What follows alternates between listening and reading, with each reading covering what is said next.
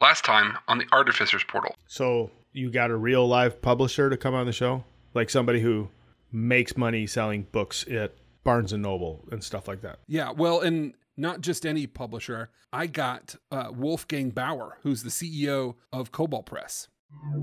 Problem I'm trying to solve as a game designer is I just want to look up this one monster, and I can't remember which Tome of Beasts it was in.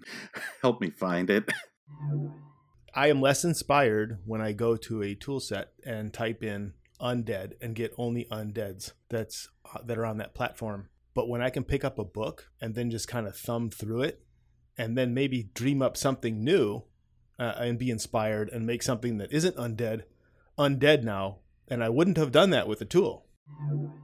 Books are not the same thing as content. Oh, no, by no means. And I wonder if books are meant for reading in a linear fashion, and another tool is meant for consuming content in a different way. We were talking about trust, right? And when Wolfgang puts out a book and it's at the bookstore and I pick it up and it doesn't fall apart after 6 months of use, there's a trust factor there. But if all of a sudden something disappeared off my website and I feel like somebody's tinkering with my mind and trying to figure out how to squeeze, that becomes a trust problem really quickly. Counter argument for it is what happened in the fiction book market, where every fiction book publisher panicked when ebooks came along and thought like they were going to be 90% of the market, and they're not. They're like 60% of the market or whatever. I don't know what the numbers actually are. Hey, Wolfgang, let me ask you a question. Do you still have a Rand McNally map in your car? I don't, and I kept one for a long time, but I was ready to abandon it at some point, and I feel like I should be ready to abandon paper in RPGs, right? Like, it should be easy, and I found it surprisingly hard, while I lean on digital tools more all the time. Nothing is more reliable than a book unless your house is on fire, right? It's literally nothing more reliable than being able to reach up, grab the book. You can take it to the bathroom, you can bring it to the couch, you can bring it outside while you sit out there on your back porch. So as long as I'm referencing something, I trust the people doing it, and it's reliable. Could those three things be the Ragnarok for published books? And now for part two. In a world. Wait, wrong script. Oh, yes, okay. Welcome to the Artificer's Portal, a place where our hosts, Andrew and Pat, talk with folks around the globe that make digital solutions to tabletop role-playing game problems. So jump in, buckle up, and hang on as we dive headfirst into the Artificer's Portal. The Artificer's Portal.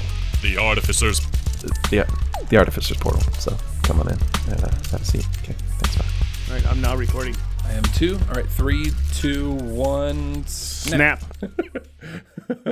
That works. Okay. Hi, I'm Pat. And I'm Andrew. Hey, Andrew. Last week we talked to Wolfgang Baur, and for any of you who didn't listen to last week's... It also wasn't last week's. That's right. It was 2 weeks ago. Yeah. But when you do all this plane shifting and portal hopping, it gets confusing. So if you didn't listen to the podcast with Wolfgang 2 weeks ago, stop. Go back to your podcatcher app and listen to that one first. It'll give you such better context of what we're going to talk about next. So what were we going to talk about next, Andrew? Do you remember? Yeah, I think you had said something about, is there a Ragnarok for books in tabletop role-playing games or something like that? And we were in the middle of having an argument, Wolfgang and I, just real fisticuffs around whether books are an essential piece of tabletop role-playing game space or not. And you think you can win an argument against the Kobold in Chief of Kobold Press? It's a pretty tall order. Well, maybe not. Maybe not. I don't know. I guess that's sort of to be determined. And ultimately, maybe it's of a, you decide for yourself. Yeah, I think that's probably the best way to do it. You decide for yourself if the Ragnarok for paper published books is coming. Will the wolf swallow the moon? I think that's how it goes in Ragnarok. Isn't that what happens? I think so. Well, then without further ado, let's fire up those Kyber crystals and get this thing going and head back to... Seattle, was it? Yeah, Seattle or Washington, somewhere over there in the Pacific Northwest. I think he keeps the location of his workshop secret. It's probably in the pines somewhere, because there's lots of pines up there. Yeah, it's a workshop in the pines, I think is what he calls it. Wonderful. All right, fire it up. Let's go. So you two have been talking back and forth and arguing with each other just a little bit. And a thought I had was we had this discussion about trust, right? And then Andrew dropped the bomb and said, internet people aren't very trustworthy because they do this. And then, Wolfgang, you mentioned another word called reliability. Nothing is more reliable than a book unless your house is on fire. It's literally nothing more reliable than being able to reach up, grab the book. You can take it to the bathroom. You can bring it to the couch. You can bring it outside while you sit out there on your back porch. All the things. And then, Andrew, you said, well, fiction's not really a good model for that. And then I thought to myself, how many times have I read Lord of the Rings and went back and forth between that freaking map over and over again to know where the party was and or where Weatherstop is or the Prancing Pony is. But that's reference, right? So as long as I'm referencing something, I trust the people doing it and it's reliable. Could those three things be the Ragnarok for published books? I want to make two concessions too. I mean, if we are arguing, which this sounds like the most mundane argument that I've ever heard. If we are, I would love to make two concessions for the other side, and that is content will always be king. D&D, TTRPG space is built off of content. And there will always be a place for creative storytelling, even written words. But the solution of putting those into a book, packaging them all up, tying it with a bow, and then shipping it out, that's the part that I question. But there is no doubt in my mind that forever content will be king for TTRPGs. And there will always be a place for creators of content. The other thing, too, I wanted to also make a concession for is nostalgia is a thing. TTRPGs are built off of nostalgia. Even today, after so many years, it is nostalgia that drives this industry forward, but nostalgia changes as new people are introduced. What one person finds as a beautiful experience that they want to relive and reimagine again and again and again, it is completely different for another person. Mm-hmm. As the wheel of time turns, so does the things that we do to provide that content to people. Yeah, no, I think there are many ways to tell a story. Books are a really old technology that's well understood, but it's by no means perfect. The new technologies are exciting. There are new possibilities. I mean, the concession I'll make, speaking as someone who grew up in the paper age, is I love the new tools. They let me do stuff faster and easier. Mm. And there are times when I'm just like, no, I'm opening a tab in my browser and boom, there's the answer. And that's... When I think about how hard it was to fact check and rules check stuff in the paper era as an editor, good Lord, I'd never go back. I just never would. Like putting out Dungeon Magazine, it's like, oh, I got to look up the stats for every monster. Okay, well, I've got 3 monster manuals and some binders, and then I've got a whole bunch of other stuff, and that's new. And you wind up with all this paper spread across your desk. Now I have all these browser tabs open to accomplish the same thing with less stress and less aggravation, and it's glorious. You still got to do the work of checking and editing and correcting text, but it's not... I'm dragging my bookshelf down in the morning and putting it back up in the evening like a set of dusty old encyclopedia, rules encyclopedias, really. Not needed. That is super interesting and something I've not considered before.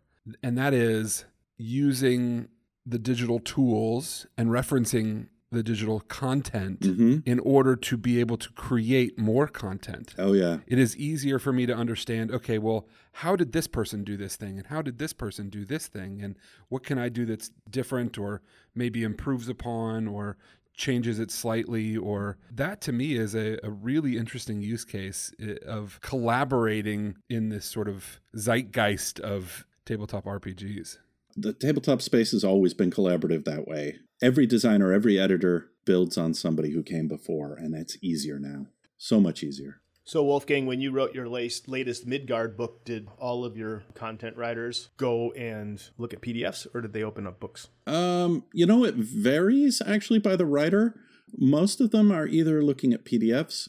Some of them are looking at various online sites and compendia, right, where there's either open gaming license content or official content. Depends on what they're looking at and what we're writing. It is surprisingly still a mix. I try to send reference copies to writers, right? Like, hey, you're writing this thing in the Midgard setting. Here's 3 things that you need for it. And I will usually send a PDF copy from the Kobold store drive-through somewhere. And some of them will say, hey, I'm good. I've got an electronic form. And occasionally they'll say, you know, it's like the 3rd time I've written a Midgard thing. Could you just send me the whole book, right? Could you send me a hardcover? And I think what's going on, I should ask at the next convention, I think what's going on there is when they are working on a manuscript and trying to do things kind of effectively and just like, I want my lookups to be easy. They're working to build the new text in parallel with looking at digital sources. But when they're just becoming familiar with a setting or prior work or stories or just booting around for fun, they sometimes shift to paper. And it may be that it's the age of the designer or the person doing it, or it may be they don't want to take their laptop into bed and browse on that. I don't know. Here's a follow-up question in this court of TTRPGs. Yes. When you are writing a book, 'cause I've only tried to write one book, and I don't even know if I'm doing it very well. But when you, somebody that has done it a lot and worked with a lot of people that do you write in a linear fashion that book, or do you write in a decompiled way and then try to compile it back together? There are 2 schools of thought on this among fiction writers and game writers are pantsers and plotters. And pantsers go by the seat of their pants. And they just kind of, I'm just doing this thing, and maybe I've got a loose outline, but I'm writing what I want to write, and I'll get back to the other stuff later. And it's very loosey-goosey and wild and creative, and there's a lot of energy and flow, and it feels great, and you're just putting stuff on the page, and you'll fix it later. And pantsers don't know where they're going to wind up at the end, like which is the most important chapter, or does this NPC show up later, or you know, how does this adventure really resolve? Plotters have an outline from the word go with heading 1, heading 2, heading 3, bullet points, sidebar. It's like, okay, I've outlined the whole thing before I've touched any of the writing, and then it's just sort of, I'm going through, and I'm excited about all these things, and I'm writing the first thing, and I'm writing the second thing. Mm. The reality is most people's process is somewhere in between those 2 extremes of pure color by numbers and pure wild invention. For me, Book of M Tides, the Plane of Shadow supplement that I wrote with Celeste Conowich recently. It's coming out in August. You heard it here first, folks. Yeah. Maybe not first, but... Yes, it's pretty great. I love the Plane of Shadows. I have for years. But I had an outline, and I wrote it out of order. Because the parts that were most important to me were things like, what are the kingdoms and the NPCs? And I didn't really understand the origin story of where does the plane come from and why is it special and what makes this campaign setting gel? Why are adventures here so cool? Until the very end, and my editor was like, I would like to start editing on chapter 1 first. And I'm like, I'm sorry, Scott, it's not written yet. Here's all the other chapters.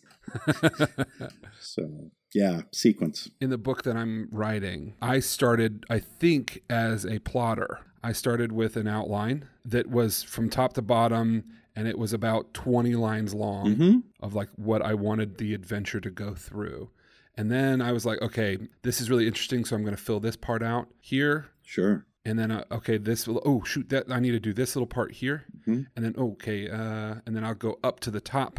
And I'll do a little bit of the beginning part because I need to make sure that I talk about that a little bit more. And then I come back down to the bottom. Eventually, I now have an outline that is about 10 levels deep and 50 pages long. That I think one day will just sort of turn into a book because it's so long. And I'll just unnest all of the things and put in proper headlines. And then it'll just be like, ta-da. A book. Here it is. That leads me to wonder, would it not be better to just put that into a wiki and write in a wiki format? Yeah. And instead of compiling it in the order that you think that it should happen, especially in campaign settings and world settings, right? You put that into a decoupled format that allows someone to explore it in the way that they need to through tooltips and interlinking between articles and things like that. I mean, there are a lot of tools that do this. The thing I struggle with digital tools is I love how accessible they are, But my brain still wants linear content sometimes, right? Like, it's easier for me to say, I'm going to read the Waterdeep book from beginning to end, rather than boot around, and I will digest it in the order it was meant for me to digest it. Even though I know it's an adventure, it's a setting, it's this, it's that, I'm still weirdly not as engaged with some wikis unless they have a tight top-level structure and navigation, right? Like, if it's too loosey-goosey and the links just kind of grow organically, I'm like, I don't know what's important in your wiki, right? Like, part of what linearity and chapter headings and all that, all the tools of this old book technology, what they bring you is interesting. How do you organize thought to direct the reader's or player's attention to the important stuff first, and then direct attention to other stuff, and then maybe a sidebar that you could skip. Those are really great points. I just thought of another one was, it also gives every bit of the content the same amount of time. Yeah. So nobody's front and center. Well, maybe front, but the order's there, regardless if that is the order of the adventure. But I read chapter 1 if it's 15 pages, then I read chapter 2 if it's 15 pages. It takes me the same amount of time to read each of the chapters. If I'm searching for it on a website, I may hit more of chapter 1 when I'm looking up, say, skeletons, than I would chapter 2 if I was looking up skeletons. So I think the technology has a way of serving us what we think we need instead of maybe what we really need.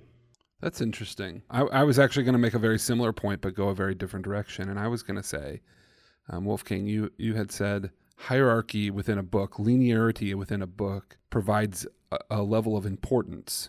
But is importance a static thing? Yeah. Does importance become relative to the point at which that you need it to be? For example, I'm running this campaign, and Faerun might be important, and all of the different parts of Faerun might be important, but I'm not playing on any of those other parts. I'm playing on this specific area of it. So a book about all of Faerun provides me information, maybe in the form of a couple of paragraphs around Sword Coast. Yeah. That is, everything else becomes unimportant. So it should elevate that. The one thing that technology can do is allow you to determine what might be important to you and to dig into the parts that might be important to you at that time. Oh, yeah. Whereas a book dictates importance to you in a linear fashion. Right?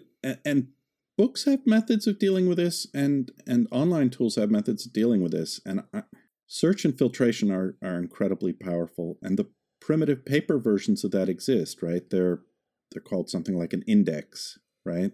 Where you go and you try to find that. But what I love about online tools is if constructed properly, right? Like a setting or an adventure can have a top-level hierarchy that says, here are the things we think you're most interested in, and guide you toward, I'm trying to absorb this adventure because I want to run it this Friday, but if you want to skip ahead and read about the big bad villain at the end, there's that option.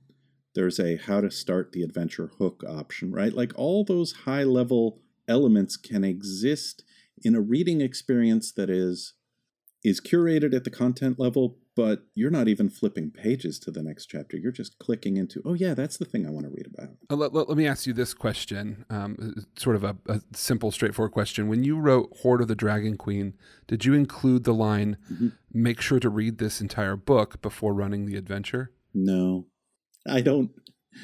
I know there are people who believe in doing that, but you can literally read the first chapter and run it without reading the end, right? Well, and that's what my thinking is what if we were actually having this thought the other day.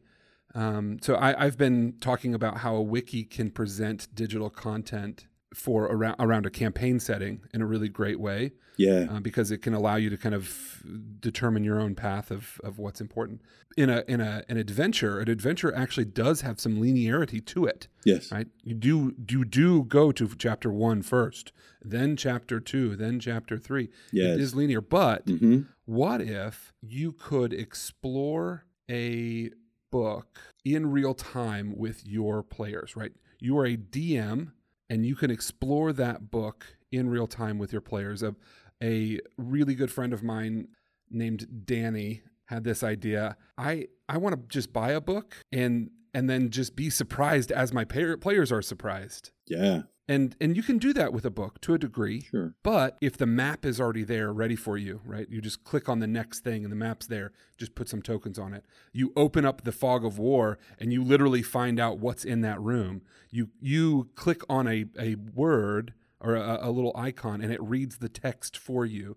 You enter that room and it starts playing the music for you. Yep. All of that being the content around an adventure. Oh, I love that. I love it. You buy the book, you get all of those things out of the box, mm-hmm. so that way you can experience that content with your players. I think that it sounds like a amazing experience, and I think we see this with audio, with maps, with Fog of War, line of sight, all of those things enriching an experience. But the thing that's really interesting to me about adventures versus sort of campaign wiki content is at some point, your attention as a consumer in an adventure is going along a path. You're consuming it in a sequence.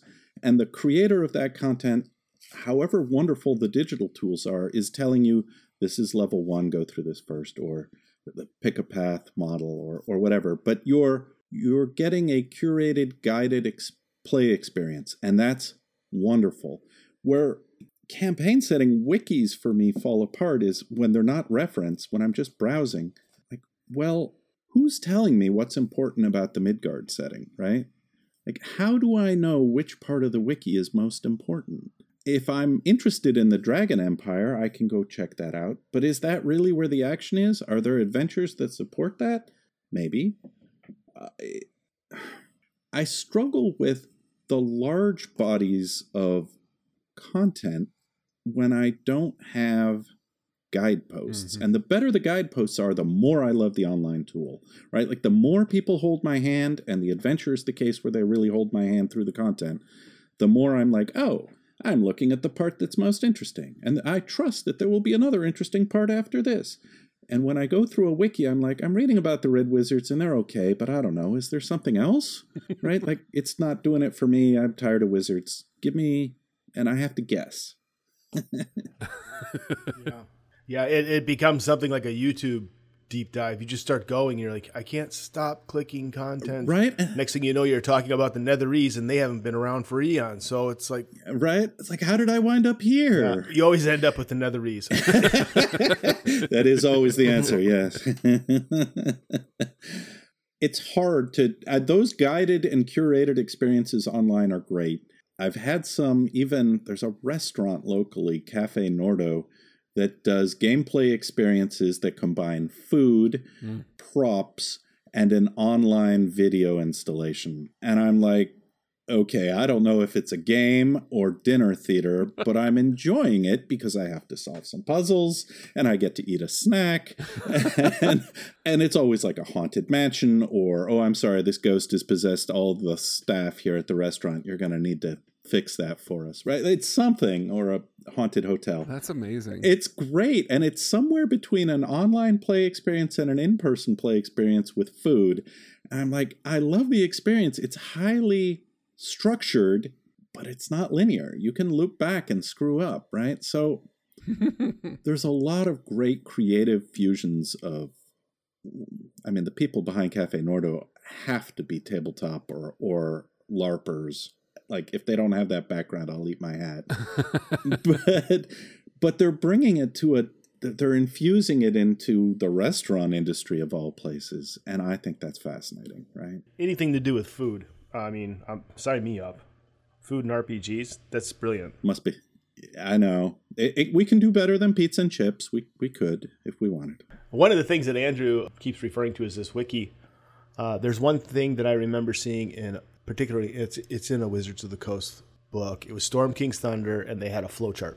Yes. And I loved that flowchart. Mm-hmm. And I wish that I could just click that flowchart and it would take me to that place. Mm-hmm. Yes. Because I remember being a child and my mom had one of those medical books where it's like, I'm sick. Okay, what do I have? I have a stuffy nose. And then you follow the thing. And it was just a brilliant way to find out what you need to find out. And I think sometimes our tool sets don't really do a good job of helping us. Well, it depends on who you are, right? Everybody thinks about the intro use case of, I've never played a tabletop RPG and my friends have invited me to make a character and I don't know what the heck I'm doing, right? Like, people think about, how do I do character generation?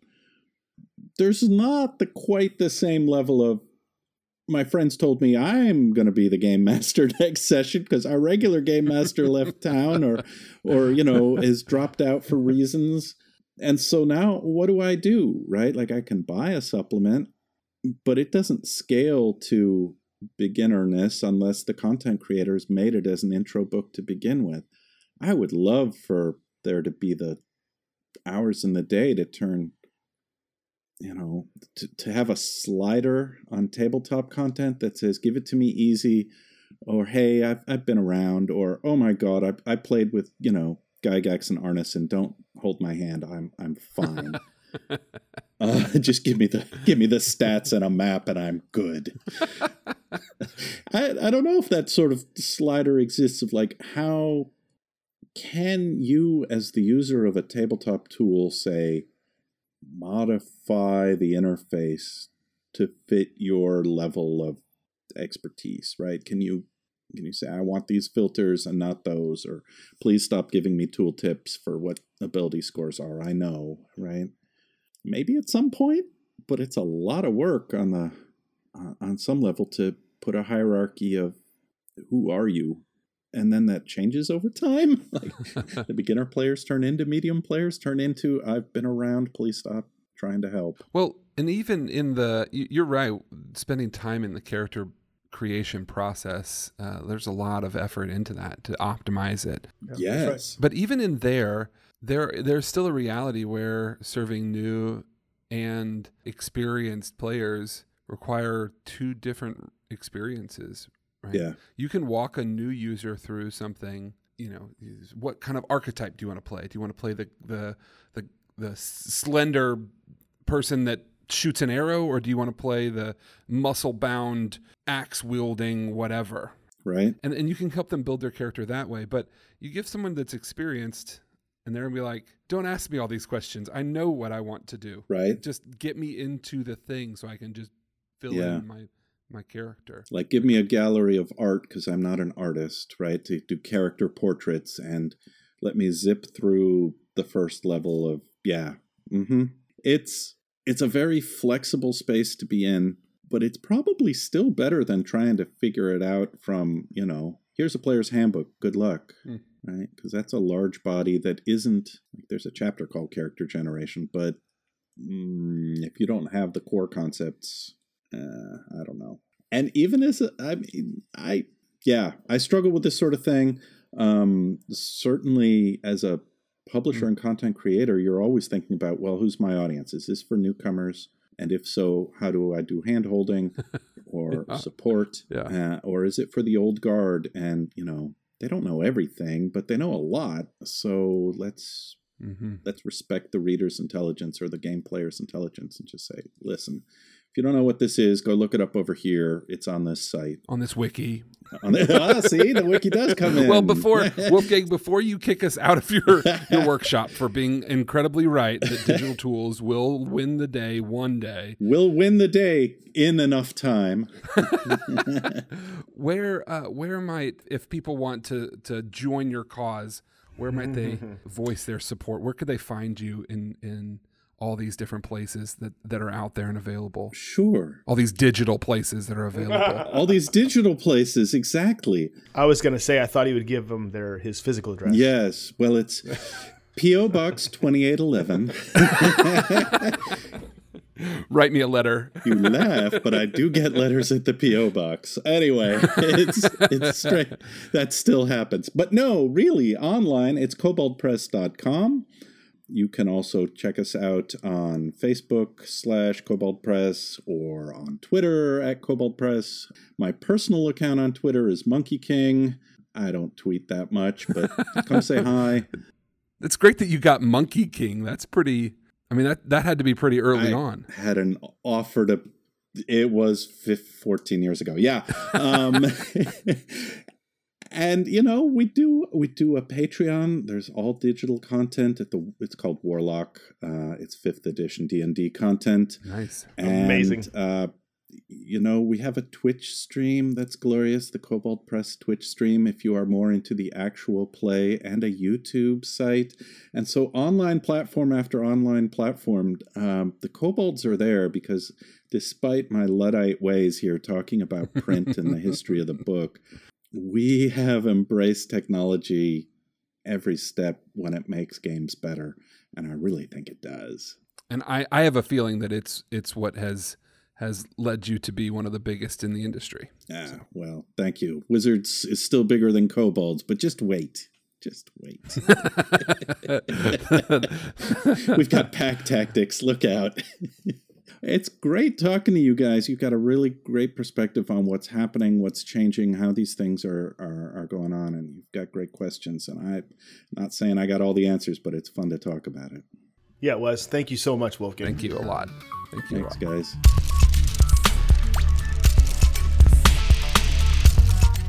Special thanks to Gabriel Gonzalez from InspiredBar.com for providing our theme music, and to Lee Smithson for the intro voiceover. For updates from the show, you can follow AC Searles on Twitter.